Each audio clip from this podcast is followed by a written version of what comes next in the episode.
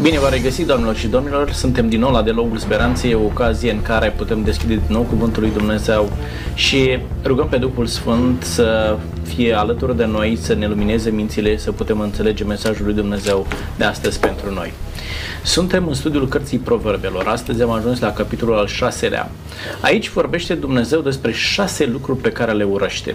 Vrem să vedem care sunt cele șase lucruri, de ce le urăște Dumnezeu, care este impactul prezenței acestor lucruri în viața noastră, cum am putea să eliminăm lucrurile acestea în așa fel încât Dumnezeu să nu urască nimic din ce este prezent în viața noastră.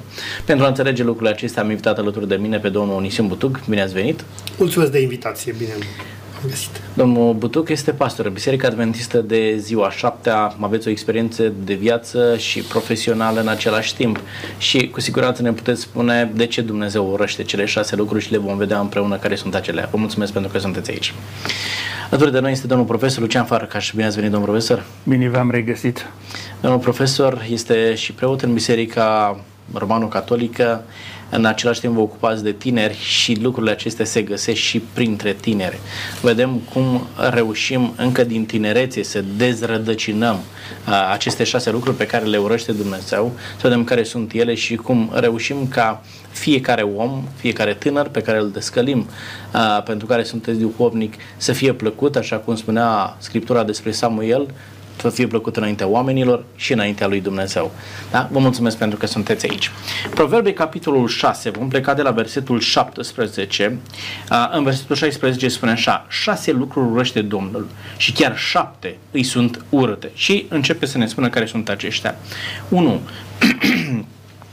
Ochii trufași, limba mincinoasă, mâinile care varsă sânge nevinovat. Și preluăm primul lucru, și anume ochii trufași. De ce afectează, domnul Nisim, trufia? Relațiile dintre noi, relațiile personale, felul în care afectează trufia relația cu Dumnezeu, dacă o afectează, de ce n-ar trebui să existe trufia în viața omului? E foarte important ca omul să fie smerit. Da, e interesant ce spuneți. Haideți să vedem exact să fie... ce înseamnă trufaș, că poate nu e un termen foarte da. uzual da, pentru unii dintre noi.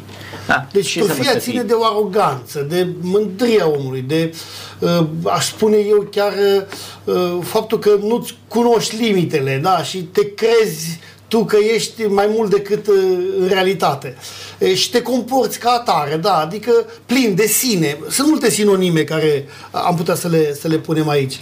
Și uh, unii oameni trăiesc în felul acesta, o aroganță din asta așa nejustificată și uh, dacă îl întrebi, îți răspunde într-un fel, dacă nu mai spui că omul ăsta nu se apleacă, nu are timp să-ți dea ție un sfat, să, să întindă o mână, să vine dintr-o turfie din asta așa a, a sufletului. Uh, ori uh, lucrul acesta, într-adevăr, afectează. Vezi că dacă în societate, uh, într-un grup, intră un om de felul acesta, un tânăr, o persoană, imediat l-ai înțeles și oamenii se retrag, îi dă pace. Să știți că e, e o problemă, e o problemă a societății de astăzi, moderne. Oamenii, unii, unii dintre ei cred că le știu pe toate, că ei trebuie să aibă ultimul cuvânt și tot acest tip de comportament vine dintr-o trufie oarecare a, a, a inimii. Adică să înțeleg din ce spuneți dumneavoastră, oamenii cât știu mai multe, cu atât că sunt mai tentați să fie trufași? Nu, nu neapărat, nu, din potrivă ea zice că eu am cunoscut oameni care știu foarte multe și de obicei oamenii aceștia uh, se apleacă spre, de obicei cu cât știi mai puține, cu atâta tu crezi că știi mai multe. E un paradox al vieții din punctul acesta de vedere. Sunt mai degrabă oamenii care dar, au impresia că știu dar, multe, dar, da? dar nu excludem și faptul, sunt și oameni care uh, sunt, au două, trei facultăți și zice, păi nu vorbesc cu oricine. Pot fi și, și cazuri de felul acesta. Dar de obicei eu personal am întâlnit uh, invers. Oameni care poate nu știu atât de multe și ei cred că este... Uh, predați la, la universitate și e, ne puteți spune un om dacă are două, trei facultăți înseamnă că știe multe lucruri? Nu neapărat. E, e, faptul că ai uh, finalizat o facultate este garanția faptului că ai uh, deții multe informații, cunoștințe? Cu siguranță că sunt persoane înzestrate și supradotate care au astfel de performanțe și tot respectul pentru astfel de persoane, dar sunt și persoane care și-au făcut rost de hârtii uh, pe alte căi Sau trebuie ca gâsca prin apă? Sau cu a gâsca prin apă și cu, mai degrabă, zic, persoanele care pre, uh, pe merit au două, trei facultăți sunt capabile de o atitudine de umilință, ceea ce trebuie respectat, pe când cei care, practic, au umblat pe alte căi cu alte mijloace, mai degrabă aceștia sunt periculoși, sunt tufași și cum este varianta catolică din 2013, ochii semeți. Și este o notă în Biblia Mare, unde arată, aici face trimitere la faptul că pe lângă vorbire, pe lângă auzire și celelalte uh, simțuri, ochii sunt extraordinar de importanți pentru comunicare și aș vrea să citez aici o, o inscripție de la Universitatea din Bochum, de pe un perete la casele de parcare supraetajate. Nu? Scria pe un perete acolo Böse Blicke töten auch și privirile rele ucid. Uh, și cred că avem această experiență uh, întâlnindu-te prima dată cu un om din privirea lui, din modul în care te privește, îți dai seama dacă este un, un om bun sau un rău. Dumneavoastră care ați avut cu siguranță experiența cu proprii copii, să fiți în tren, în avion, în nu știu ce, și copilul mai scâncea, mai nu? Ei, când venea câte o persoană, uh, ori înceta să mai plângă, ori începea să plângă. Mai tare. mai tare. Doar că ți uita. Dar, dar de asta este, se vorbește de ochii, da, semeți sau uh, ochii uh, trufași, pentru că și ochii trebuie să uh, participe nu, la comunicarea dintre oameni fără a se ridica. De fapt, semeția este a te ridica fără merite peste ceilalți. Că trufia ține și de educația pe care ai primit-o acasă, poate și de un context uh, familial sau cultural în care ești, uh, dar un lucru este cert, se poate scăpa de trufie, da? da? da. Pentru că Scriptura zice Dumnezeu urăște lucrul acesta, păcatul acesta. Dacă Dumnezeu îl urăște, cu siguranță Dumnezeu este dispus să facă ceva pentru tine de a te scăpa de acest păcat, da? cum se poate, domnule Sim, să scapi de trufie? În primul rând, trebuie să conștientizezi lucrul acesta. Că ești trufaș. Să-ți dai seama că ai o problemă. Este foarte dificil, nu? Da, da, sigur că da.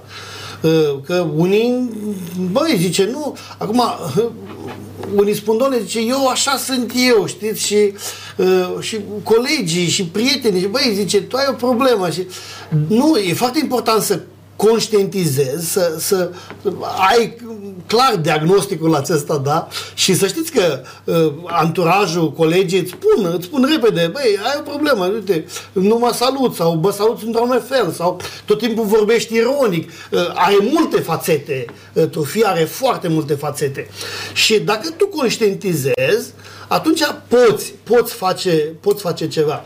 Acum, eu uh, ce vreau să spun, în momentul în care omul se apropie de Dumnezeu, se întâmplă ceva. Pentru că când conștientizezi prezența celui atotputernic, când conștientizezi prezența celui sfânt, tu nu mai poți sta în picioare, nu mai poți să, să scoți pieptul în față, știți?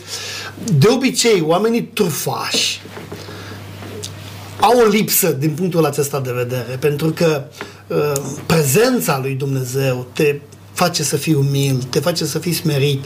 Scriptura ne, ne ne îndeamnă să privim la Mântuitorul. Spune că El n-a crezut ca un lucru de apucat să fie deopotrivă cu Dumnezeu, ci s-a coborât în mijlocul nostru, s-a făcut asemenea noastră.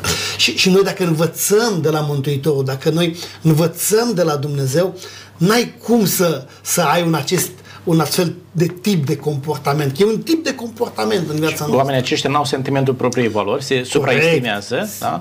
se supraestimează, Corect. dar în momentul în care îți dai seama de măreția lui Dumnezeu, pleci Cine privirea în pământ tu? da, și îți dai seama că ești, ești mic. Corect. Domnul profesor, de ce urăște Dumnezeu trofia?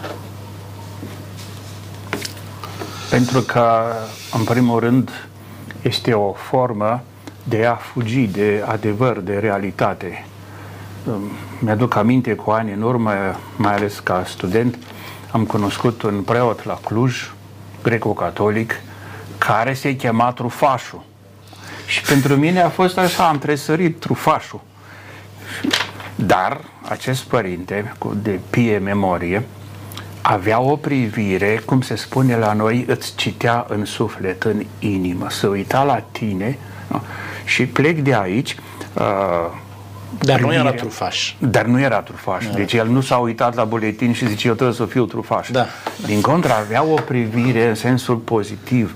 Ori, uh, avem situații când părinții sau învățătorii, dascălii sau nu, îi spun celuilalt, te rog să te uiți la mine. Te rog să deschizi ochii. Pentru că foarte mulți încearcă să evite o discuție, o mărturisire, o da, recunoașterea unei greșeli și atunci pleacă capul și închid ochii și se uită în altă parte. Nu pot, nu pot să... Ori asta este, o, zic eu, și o formă de a evada din situația reală. Ori ochii transmit lucrul ăsta. Asta a privi în față este și un act uh, de demnitate, de curaj. Când refuzi să faci lucrul acesta, să ne gândim uh, când vine un tânăr, acum oare mai degrabă tânăr, mai degrabă bogat, a venit un om la Isus și l-a întrebat uh, ce să fac bunule, nu? învățătorule bun, ce să fac ca să dobândesc mântuirea, veșnicia. Și Isus spune că l-a privit, l-a privit și l-a îndrăgit. Dar l-a privit. Da, să ai putere să te uiți în ochii Oricine nu vrea să privească și... Deci nu trebuie neapărat să se urce pe un pedestal și de acolo să privească disprețuitor. Dumnezeu... Și a nu uh, menține un contact prin privire, asta este da, deci Dumnezeu urăște un astfel de lucru, da. da, nu este de acord cu așa ceva și noi trebuie să, da, să vedem lucrul acesta ca un semnal de alarmă, lucrurile pe care le urăște Dumnezeu să nu aibă loc în viața noastră. Un al doilea lucru pe care Dumnezeu îl urăște, spune în versetul 17, a doua parte, limba mincinoasă.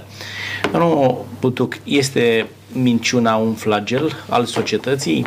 Îi vezi pe copii de la cea mai fragedă vârstă că mint nu știu ce motive au, din frică, vor să iasă în evidență, dar mint. Îi vezi pe adolescenți că fac lucrul acesta la ordinea zilei, iar adulții nu fac excepție.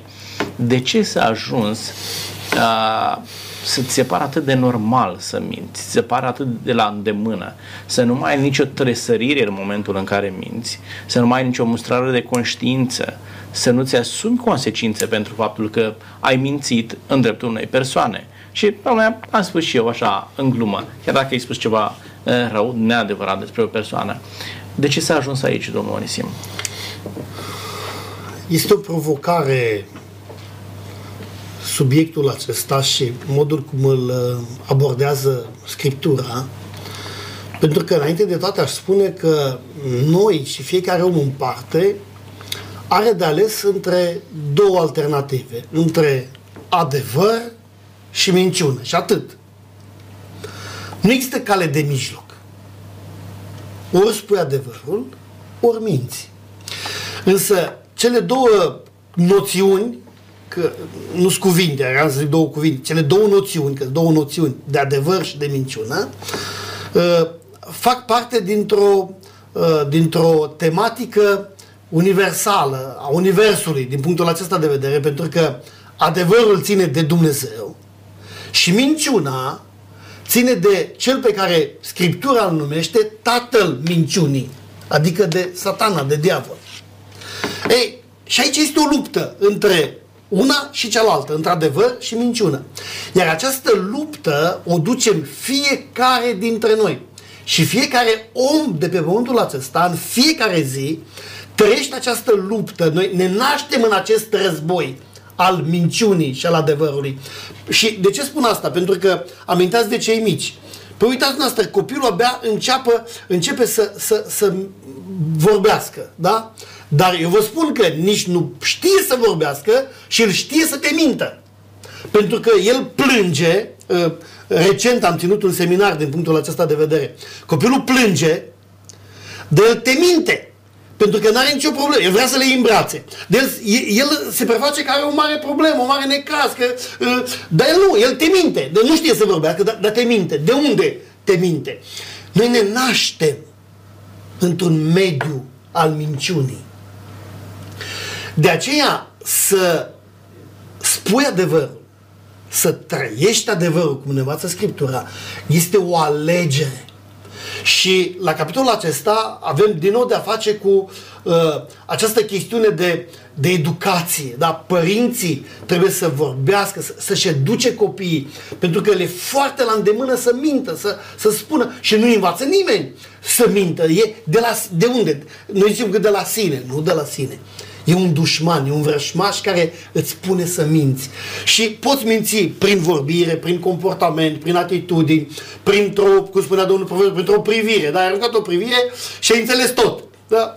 Sau te, trebuie să spui ceva și se uită ceva la tine și îți face un semn. Dar s-a uitat la tine și gata, tu ai înțeles că să minți. Și multe, multe aspecte. Adică viața este atât de complexă din punctul acesta de vedere. Însă, repet, noi trăim o luptă, e marea luptă între adevăr și minciună. Și fiecare dintre noi ne uh, supunem uh, sau facem ceea ce ne influențează mai mult, adevărul sau minciuna, din punctul acesta de vedere. Domnul profesor, ajung oamenii să se simtă confortabil în momentul în care mint și să vadă ca o normalitate. Mi-aduc aminte de cineva care a spus niște lucruri neadevărate despre o altă persoană. Uh, persoana prejudiciată m-a aflat și a întrebat, cum ai putut să spui așa ceva despre, despre mine? Bă, da, a zis și eu, dar ce, chiar trebuie să te super din cauza asta? Adică i s-a părut de atât de mică importanță ceea ce a spus, faptul că a, a adus un deficit de imagine persoanei respective, că omul chiar a avut de suferit din cauza asta, încât a spus, da, ce, chiar trebuie să te super din... Uh, am spus și eu așa, am făcut și eu o glumă. Uh, se simt oamenii atât de confortabil în momentul în care mint? Uh, ce înseamnă sau care este semnalul de alarmă?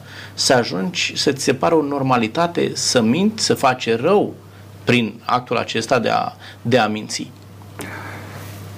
Cred că putem face cu o aplicație concretă sau suntem obligați să facem această aplicație la societatea românească care a trecut în perioada postbelică până în 89 mai ales, dar și postmodernă, post-89, unde uh, o societate unde mai ales orientarea ideologică de partid este una bazată pe minciună, ajungându-se ca minciuna să fie instituționalizată, iar cetățeanul să înțeleagă dacă el nu recurge la minciună, nu se salvează, nu urcă, nu supraviețuiește.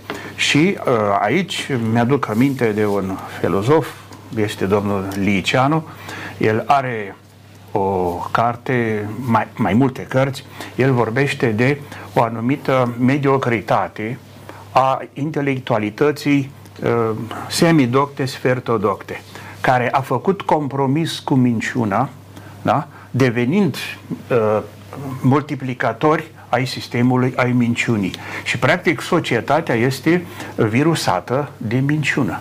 Și oamenii, sunt oameni care chiar să cred, uh, să simt bine dacă mint. Dacă prin minciună mai obțin și altele, eventual defăimează, distruge un dușman, un contracandidat, vedeți, în lupta politică, nu? Nu este o luptă democratică, este o luptă a minciunii. Dacă nu ai minciuna, o fabrici și o transmiți pe media. De aici, iară, mijloacele de comunicare au o responsabilitate mare față de adevăr. Dar...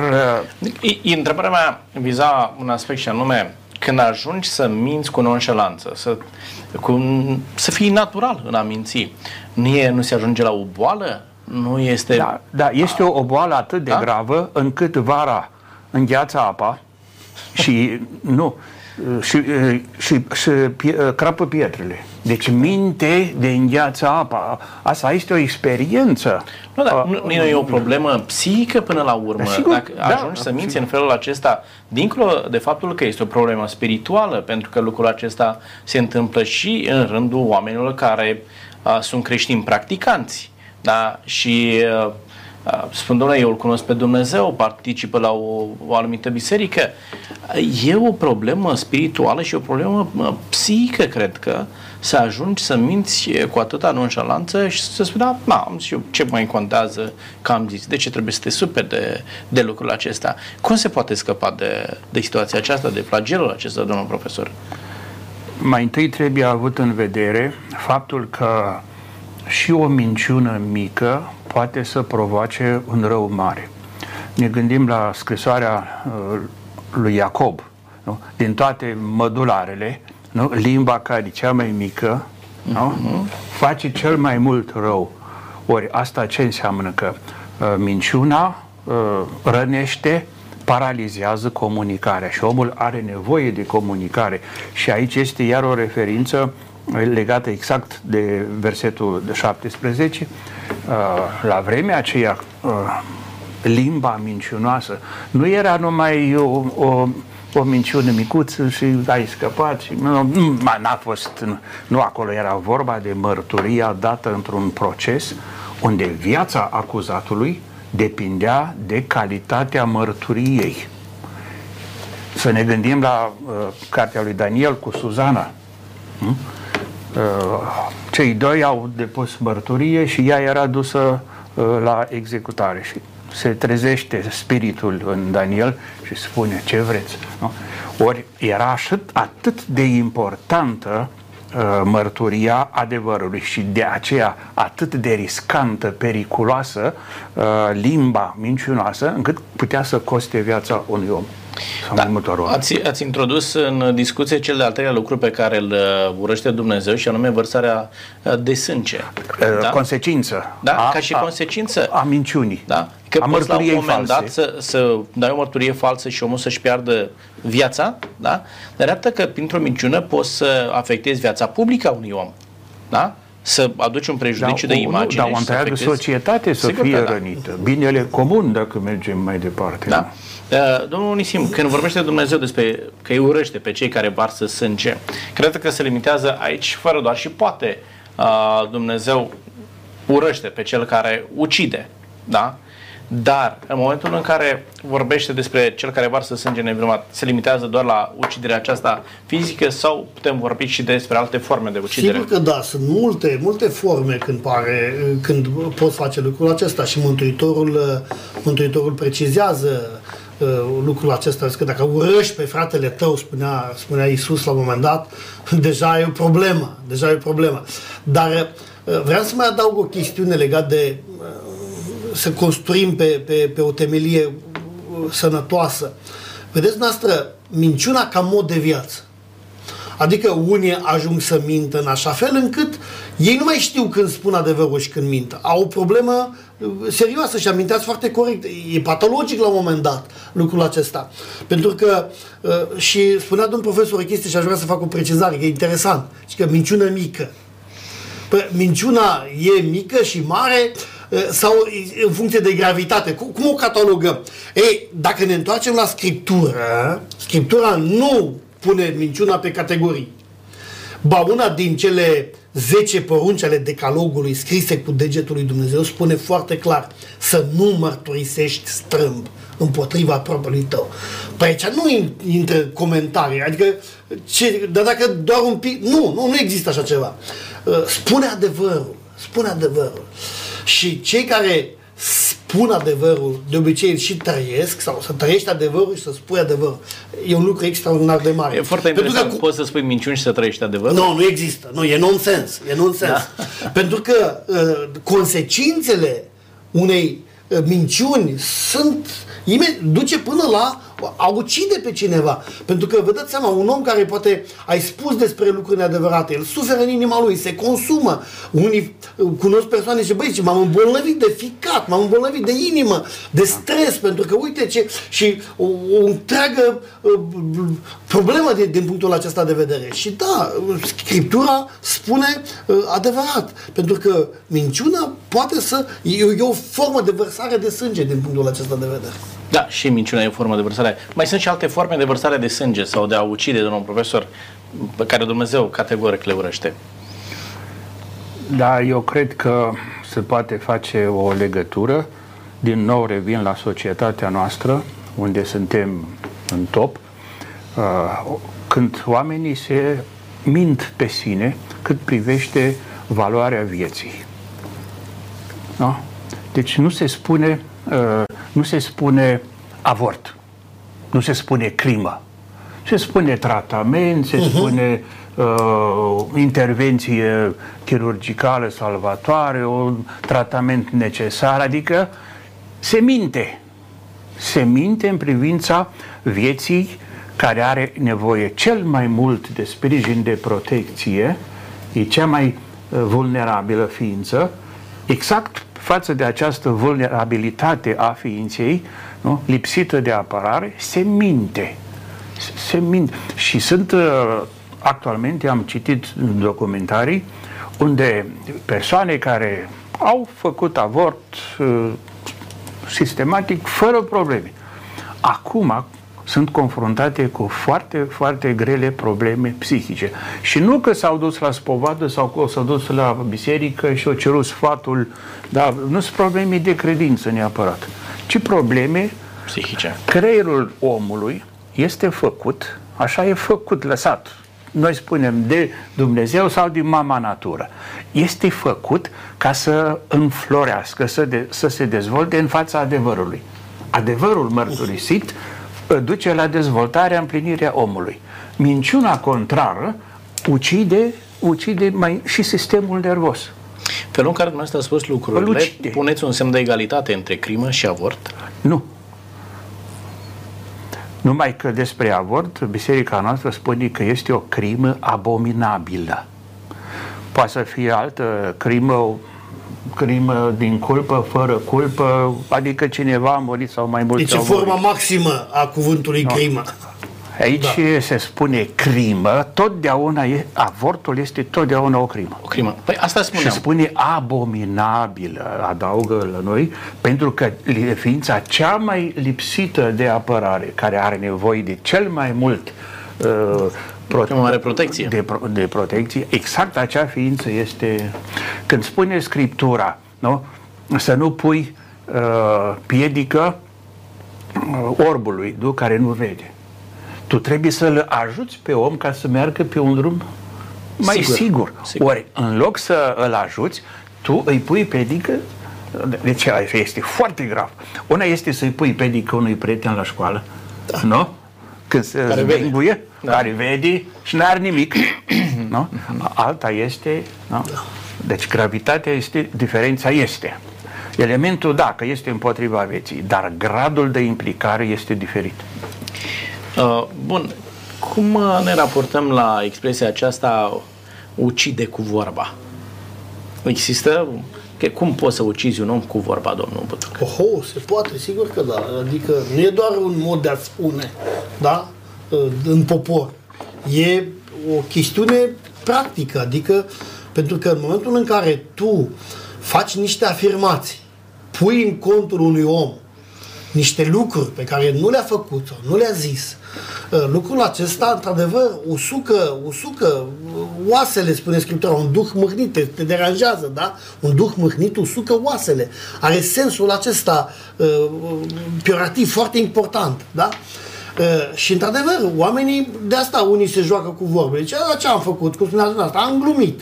Dar nu poți să-ți permiți să glumești cu minciuna. Pentru că minciuna e cauzatoare de moarte.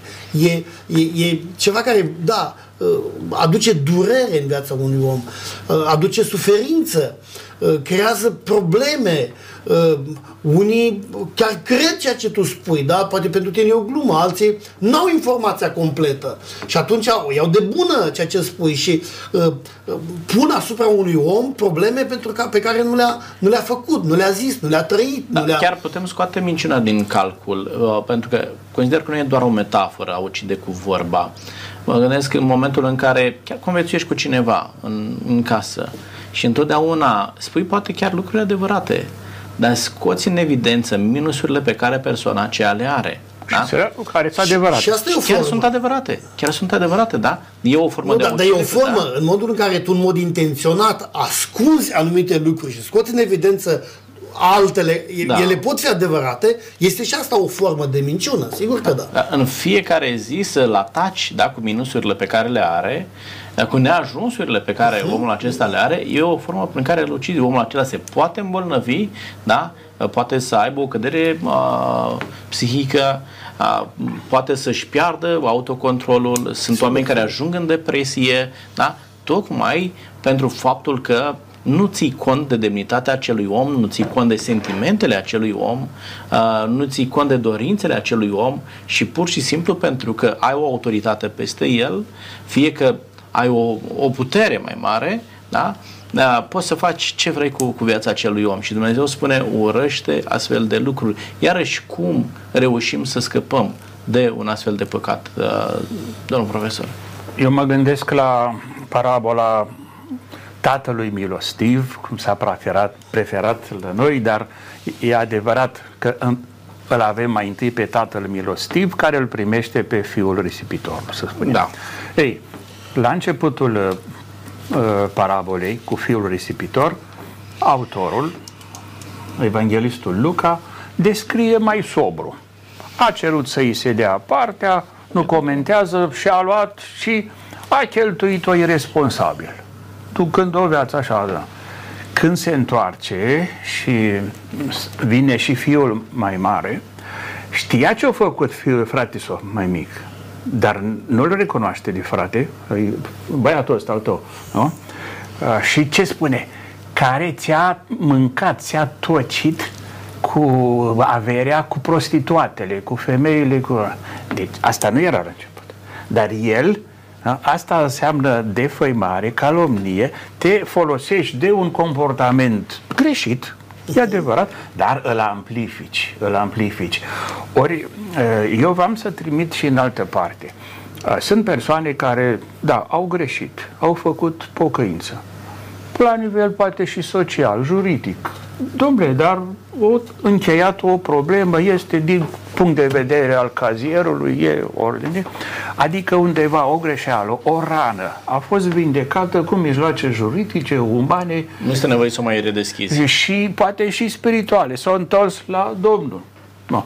Ei, în momentul în care cineva, atent sau neatent, cu răutate sau cu, din imprudență, a, tu vorbești, tu care, a, care, care. Ori asta ce înseamnă o rană, în loc să se vindece, să se cicatrizeze cât mai bine, este mereu deschisă și nu sunt specialist, dar o astfel de zgândărire poate să provoace și cancer.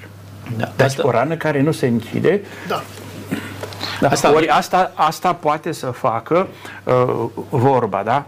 Chiar dacă, chiar dacă tu cunoști și este real ce a făcut rău cineva, dacă tu nu faci mai bine, nu ai voie să uh, vii peste tot pe, pe stradă sau chiar în media cine? Lasă mă că ăla, lasă mă, ăla era la studii, l-a prins uh, poliția. Apropo de Da. da. treburi din astea. Da, acum mi-aduc aminte de ce spune Pavel Efesenilor, vorba voastră să fie dreasă cu har, plină cu sare, dacă să știți fiecăruia cui trebuie, cum trebuie să răspundeți. A, trebuie mai multă grijă la felul în care ne raportăm la cei din jurul nostru, fie că sunt mai mici sau mai mari decât noi, fie că sunt mai slabi sau mai puternici decât noi. Felul în care îi tratăm pe ceilalți poate să le inspire poftă de viață, da? Sau putem să-i ucidem pe oameni cu vorba noastră. De aceea trebuie o atenție sporită la felul în care ne raportăm la ceilalți, felul în care respectăm viața legat de avort, ce, ce spuneați dumneavoastră mai devreme și Da, este e- e- o crimă abominabilă, da? și felul în care uh, ne interesează securitatea vieții celor din jurul nostru și avem o responsabilitate uneori în calitate de părinți, de dascăli spiritual, de securitatea vieții celorlalți. Versetul 18 spune Dumnezeu mai departe ce urăște inima care urzește planuri nelegiuite. De ce, domnul Onesim, să ajungi să nu să faci un rău accidental? A, îmi pare rău, am greșit, a fost un accident, dar să întocmești niște planuri prin care să faci rău fratelui tău ce anume te conduce la o astfel de stare de lucruri? În mod cert, ă, această realitate este condamnată de Scriptură și uh, Biblia vorbește foarte mult uh, de generația uh, celor care au trăit înainte de potop, spune că toate întocmirile gândurilor din inima lor erau în fiecare zi îndreptate spre rău. Ei, vreau să vă spun că societatea de astăzi nu e mult diferită de cea de atunci. La un moment dat, Mântuitorul spune cum era în zilele lui Noe, dar amintește de vremurile acelea, adică se pare că oamenii n-au înțeles mare lucru din toată treaba asta și din nefericire să ajungi să tâlcuiești răul, știți? Aici trebuie să fii, uh, acum eu o iau din punct de vedere spiritual, ca un om care uh, citește Scriptura și pe care îi îndemn și pe alții să o facă. Deci numai un om care e fără Dumnezeu poate să facă lucrul acesta, pentru că n-ai cum să te rogi seara, să te rogi dimineața, să ai o relație cu divinitatea, să ai o relație cu Dumnezeu și tu păi să pleci să vezi, băi, ce să-i fac, cum să-i zic, cum, să fac, cum să-l fac să, să, să păgubească, cum să-i facă rău. Adică să gândești în sensul acesta este un nivel de degradare, în primul rând, spirituală foarte mare, un nivel de degradare spirituală, apoi uh, intră în zona aceea a unei conștiințe, pentru că noi avem aceasta, Dumnezeu ne-a dat liberul arbitru, uh, noi în sinea noastră mai greșim și câteodată, băi, îți pare rău. Adică să stai să gândești răul, uh, cum spune aici, urzești planuri nelegiuite, este un nivel de degradare spirituală foarte decăzută, fo- foarte decăzut nivelul acesta. Și oamenii care se regăsesc în ipostaza aceasta, eu îi îndemn să se îndrepte spre Dumnezeu, pentru că uh, e adevărat că intervine juridicul, intervin legile statului, de aia avem legi, să, să ne apere de, de lucruri de felul acesta, dar nu e o rezolvare, poate pe moment. Dacă vrei să te vindeci, întoarce-te spre Dumnezeu. Și așa cum amintea și domnul profesor, pocăința, eu cred că este rezolvarea acestei probleme. Poate un om bun să urzească planul nelegiuite, domnul profesor? Adică ce trădează această atitudine de a urzi planuri nelegiuite împotriva fratelui tău? Dacă plecăm de la învățătura lui Isus, Domnului Isus, mă spune, un pom bun aduce poame bune, roade bune. Unul rău aduce mai puțin, nu? Uh, nu? Normal nu este așa, dar dacă plecăm de la geneză, uh, în privința omului, capodopera a creației, se spune că era o reușită, nu numai bun, era foarte bun. Adică este o bunătate, o privire a, că a, și-a făcut loc răul. Răul acela care a intervenit a fost sugerat de Satan da? sau diavolul, cum folosim noi. Uh, noi avem, uh, de exemplu, uh, practici când într-o casă, într-o zonă, într-o familie se întâmplă lucruri urâte, de, de neîngepuit, se vorbește că este jocul diavolului. Și avem uh, acest oficiu uh, al exorcismului. Și acolo nu merge orice preot. Ca să meargă, să facă rugăciuni, ci, deci după ordinea bisericii, trebuie să fie o persoană, un preot verificat bine de către episcop. Lăsăm deoparte filmele americane cu exorcistul sau în caz de exorcism, acolo sunt da, multe jocuri. Da, altceva, da. Dar în, în, în uh, convingerea noastră este, domnule, omul este capabil de rău până la un punct. Dar când trece dincolo de, și săvârșește răul de dragul răului, atunci se spune, bă, parcă a intrat satana în el. Și a, despre asta vorbește, de exemplu, Papa Paul al VI-lea în audiențele pe care le-a inițiat și dădea câteva argumente de existență și acțiune a diavolului. Că diavolul este interesat, care este principele răului, principele minciunii. Da. El este interesat tatăl minciunii. Să, tatăl minciunii, să nu fie, să fie negat, să nu fie luat în seamă ca să poată lucra. Ei, aici sunt, uh, când sunt astfel de planuri bine ticluite, bine pregătite, nu? cu sânge rece. Eu am uh, rezervă mare cu evenimentele sociale când puteau fi rezolvate pe alte căi decât prin vărsare de sânge. Ce evenimente de mare semnificație care au fost baie de sânge organizată cu sânge rece. E, acolo se leagă de ceea ce spune aici uh, planuri. cartea Proverbă. Da? Planuri, planuri urzite, da? Urzite, da? Urzeala, știți, dacă eu am crescut, îți, eu am crescut în la țară cu, cu, ăsta, da? cu, părinți, cu bunicile și cu nu, este interesant, spune Dumnezeu mai departe, urăște picioarele celor care aleargă să facă răul.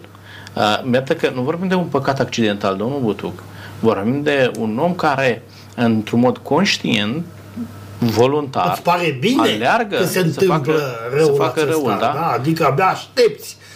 Și vedeți asta, oamenii care trăiesc într-un context al răului se hrănesc cu răul și atunci când acesta apare, parcă aduce o bucurie așa, dar băi, hai repede să...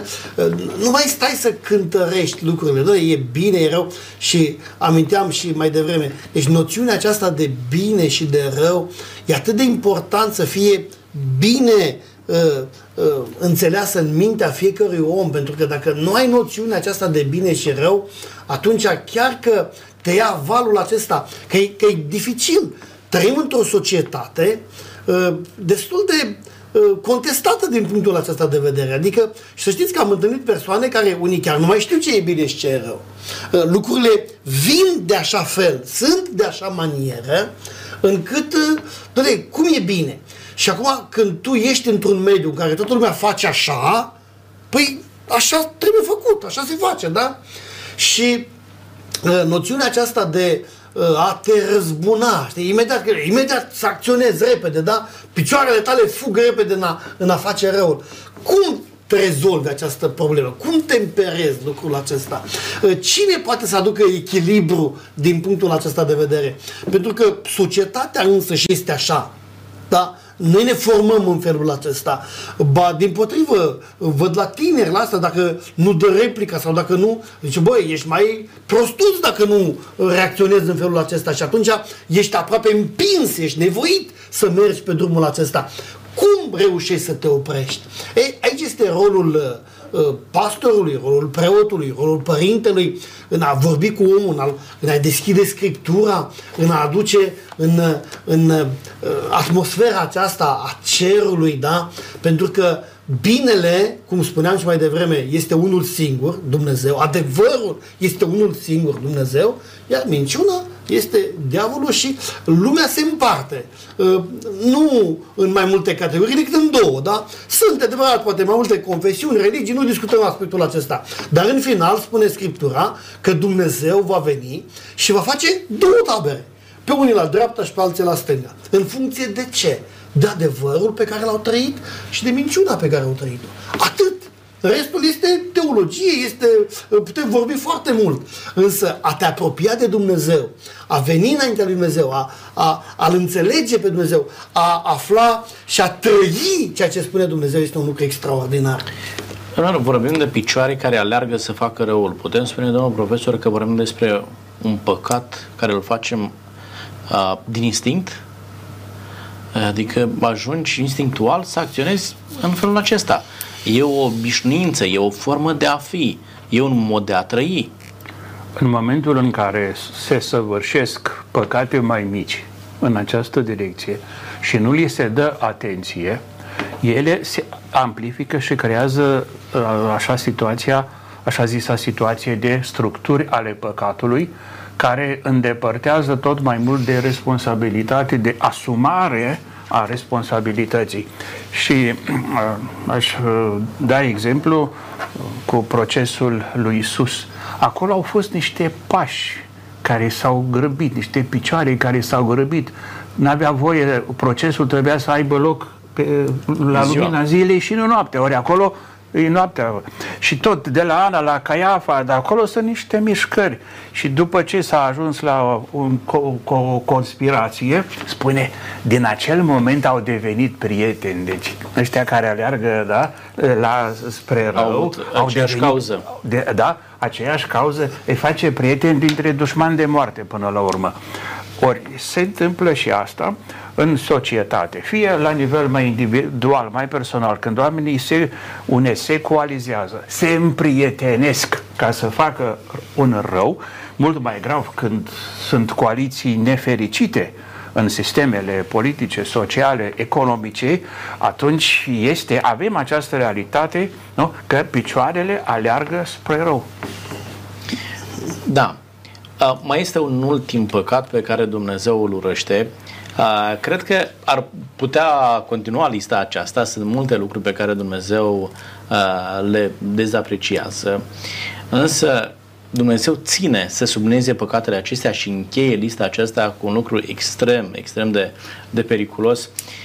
Spune versetul 19, ultima parte, și cel ce stârnește certuri între frați. Ați văzut oameni care, cărora le place să vină să arunce scânteia și tu rămâi certându-te cu fratele tău.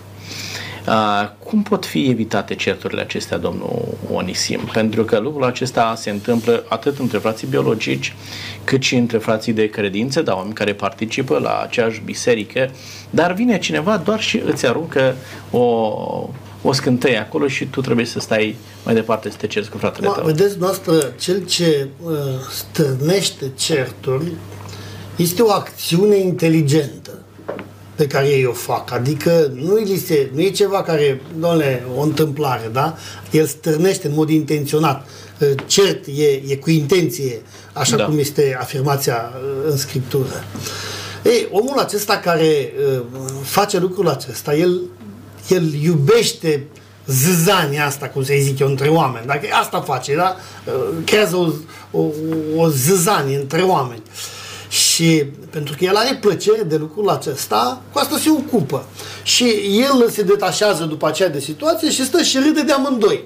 Ei, e mare lucru ca și uh, unul și celălalt să poată să înțeleagă cu maturitate, cu înțelepciune lucrurile, să vadă de ce a făcut lucrurile. Adică dacă stai să gândești de la cauza la efect, lucrurile se pot, uh, se pot evita. Dacă repede te aprinzi și tu, de asta e, important, e foarte important când spune cineva ceva de cineva, să stai să meditezi, să calculezi, să ții gura, nu trebuie să te grăbești în a transmite informația mai departe, poate e falsă, poate e eronată, trebuie să verifici lucrurile. Da? Și Scriptura ne învață din punctul acesta de vedere. Spune Pavel, zice, încinge-te cu adevărul. Da? Și, și asta pentru că de obicei, de cele mai multe ori, uh, în contextul discuției noastre, uh, cel care aruncă vorbe, de cele mai multe ori sunt mincinoase. Sunt mincinoase, sunt răutăcioase, sunt uh, în mod intenționat spuse ca să, să, să, să, creeze, să creeze disconfort și să aducă, să aducă ceartă. Cum le poți evita? În sensul acesta, adică să fii temperat, să fii uh, mai calculat, să uh, înțelegi, să, să încerci să înțelegi lucrurile de la cauză la efect și eu cred că poți să, să nu te aprinzi atât de repede atunci când cineva face o afirmație. Mulțumesc. În ziua de astăzi circulă tot felul de informații și bine să le verifici de două ori. Mulțumesc, domnul profesor. Un, un minut. Vreau să ne spuneți, pentru că pe oamenii acești, de oamenii aceștia nu vom scăpa niciodată, cei care aduc uh, certurile între frați. Dar ce putem face noi să nu ne lăsăm provocați? De cei care vor să producă acest astfel de certuri? Cred că cel mai înțelept este să ne folosim de dreptul de a pune la îndoială, în sensul de respect, de verificare responsabilă a afirmației sau a ceea ce înseamnă acuză sau asta. Am dreptul, înainte de a acționa, să verific dacă este corect. Corect. Și în felul acesta elimin o sumedenie de, de probleme, da? Și doar după ce m-am convins că lucrurile sunt reale, iau o atitudine. Vă mulțumesc tare mult pentru răspunsurile dumneavoastră și pentru prezența în emisiunea aceasta. Doamnelor și domnilor, vedem că în urma celor șase păcate pe care le urăște Dumnezeu putem rămâne cu o concluzie și anume Dumnezeu urăște orice formă de păcat. Sunt lucruri care ne depărtează unii de ceilalți, dar în același timp lucrurile acestea ne depărtează de Dumnezeu. Acesta este motivul pentru care lui Dumnezeu nu-i place ca cele șase păcate pe care le-am amintit să existe în viața copiilor săi, pentru a nu afecta relațiile dintre ei și în același timp pentru a nu afecta relația între noi și Dumnezeu. Pentru că dacă noi nu știm să gestionăm relațiile dintre noi, dacă nu știm să respectăm pe cei din jurul nostru și dacă nu știm să iubim pe cei din jurul nostru, indiferent de minusurile pe care aceștia le au, nu vom ști niciodată să dezvoltăm o relație armonioasă cu Dumnezeu, nu vom ști să îl acceptăm pe Dumnezeu în viața noastră și nu vom ști să-L iubim pe Dumnezeu. Este foarte important ca în orice moment să cerem ajutorul lui Dumnezeu, prezența Duhului Sfânt asupra a minții noastre pentru a elimina orice conflict din viața noastră, orice conflict din relațiile cu cei din jurul nostru, în așa fel încât să-i putem iubi, să-i putem respecta pe cei din jurul nostru, să le oferim toată atenția și respectul de care au nevoie, pentru că în felul acesta să dezvoltăm o relație constructivă și mântuitoare cu Dumnezeu. Vă mulțumim pentru că ați fost alături de noi. Până data viitoare, Dumnezeu cu noi. La revedere!